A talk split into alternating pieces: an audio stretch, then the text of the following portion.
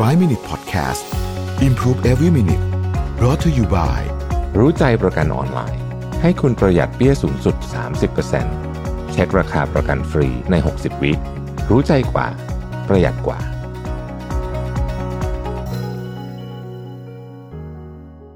สวัสดีครับ ยินดีต้อนรับเข้าสู่ 5 minutes podcast นะครับ คุณอยู่กับประวิทย์หานุสาหะนะฮะวันนี้บทความมาจาก Diana Sebastian นะครับชื่อว่า My Productive Evening Routine นะฮะ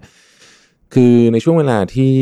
เราต้องทำงานแบบอยู่บ้านบ้าง ไปทำงานข้างนอกบ้างเราเชื่อว่าเดี๋ยวอาจจะต้องกลับมา work from home อีกเนี่ยนะครับช่วงเวลาสำคัญช่วงหนึ่งที่เราอาจจะปล่อยปละละเลยไปบ้างเนี่ยก็คือช่วงก่อนนอนนะฮะก็คือตั้งแต่เวลาเลิกงานจนถึงตอนนอนนะครับทำยังไงจะลดโอกาสที่จะทำให้เหมือนกับ ชีวิตมันดูมีแต่งานอะเพราะว่าหลายคนในช่วง work from home เนี่ยเป็นแบบนั้นก็คือทำงานจนถึงดึกอะไรเงี้ยนะฮะไม่มีช่วงเวลาที่เหมือนกับ wind down หยุดเบรกตัวเองนะฮะคือแยกเวลางานกับเวลาส่วนตัวไม่ได้ วันนี้ก็เลยมีเทคนิคมาแชร์นะครับ อันแรกเขาบอกว่าต้องมี hard stop every night hard stop ก็คือว่าต้องต้องหยุดแบบหยุดจริง ๆ นะครับ หลายคนเนี่ยทำงานไปเรื่อยๆจนแบบ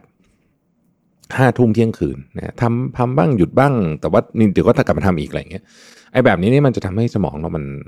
ไม่หยุดคิดนะครับแล้วก็พอถึงเวลานอนจริงก็จะนอนไม่ค่อยหลับหรือนอนหลับก็จะหลับไม่สนิท เพราะฉะนั้นเนี่ยคุณจะต้องมีเวลาหยุดที่แบบชัดเจน เช่น หลังสองทุ่มนะครับจะไม่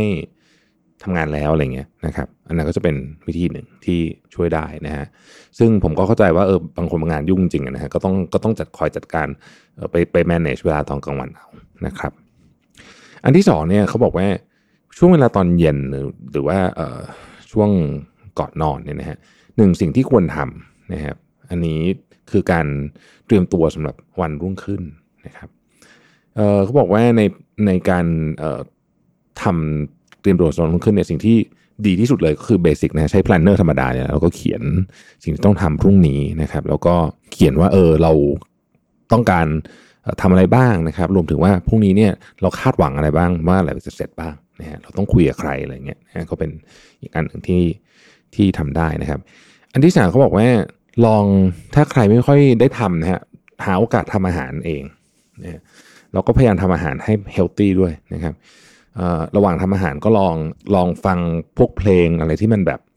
ที่มันฟังแล้วมันอารมณ์ดี เช่น บางคนชอบฟังเปียโน หรือว่าฟังเพลงแจ๊สอะไรอย่างเงี้ยนะครับที่มันคลอไปกับการทำอาหาร เขาบอกว่าการทำอาหารรวมถึงการ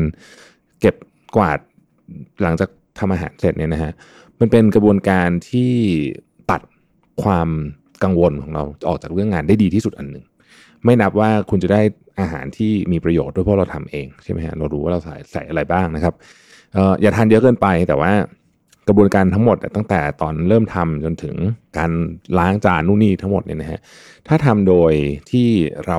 ไม่เล่นโทรศัพท์เลย คุยกับคนที่อยู่กับเราหรือถ้าเราอยู่คนเดียวก็ก็ใช้เวลานี้อยู่กับตัวเองเนี่ยจะเป็นสิ่งที่ดีมาก ๆ เลยนะครับ แล้วก็สุดท้ายเขาบอกว่าก่อนนอนเนี่ยเอ่อให้ทำอะไรที่เราเขาใช้คำว่า feed your soul นะฮะ do what feeds your soul นะฮะซึ่งส่วนใหญ่แล้วเนี่ยมันจะเป็นอะไรที่แบบ ก็อาจจะเป็นอะไรก็ได้จริง ๆ จริง ๆ บางคนก็บอกว่าอาจจะเป็นอาบน้ำแบบนานๆอะไรอย่างเงี้ยนะครับเอ่อใช้เวลาแบบมีดูแลผิวอะไรแบบนี้แล้วแต่นะฮะอะไรก็ตามที่รู้สึกว่าเออทำแล้วมันมันมันดีกับจิตวิญญาณของเรานะครับเออบางคนก็อาจจะเล่นโยคะอะไรอย่างเงี้ยนะฮะแล้วแต่แล้วก็เขาบอกก่อนนอนเนี่ยนะฮะลอง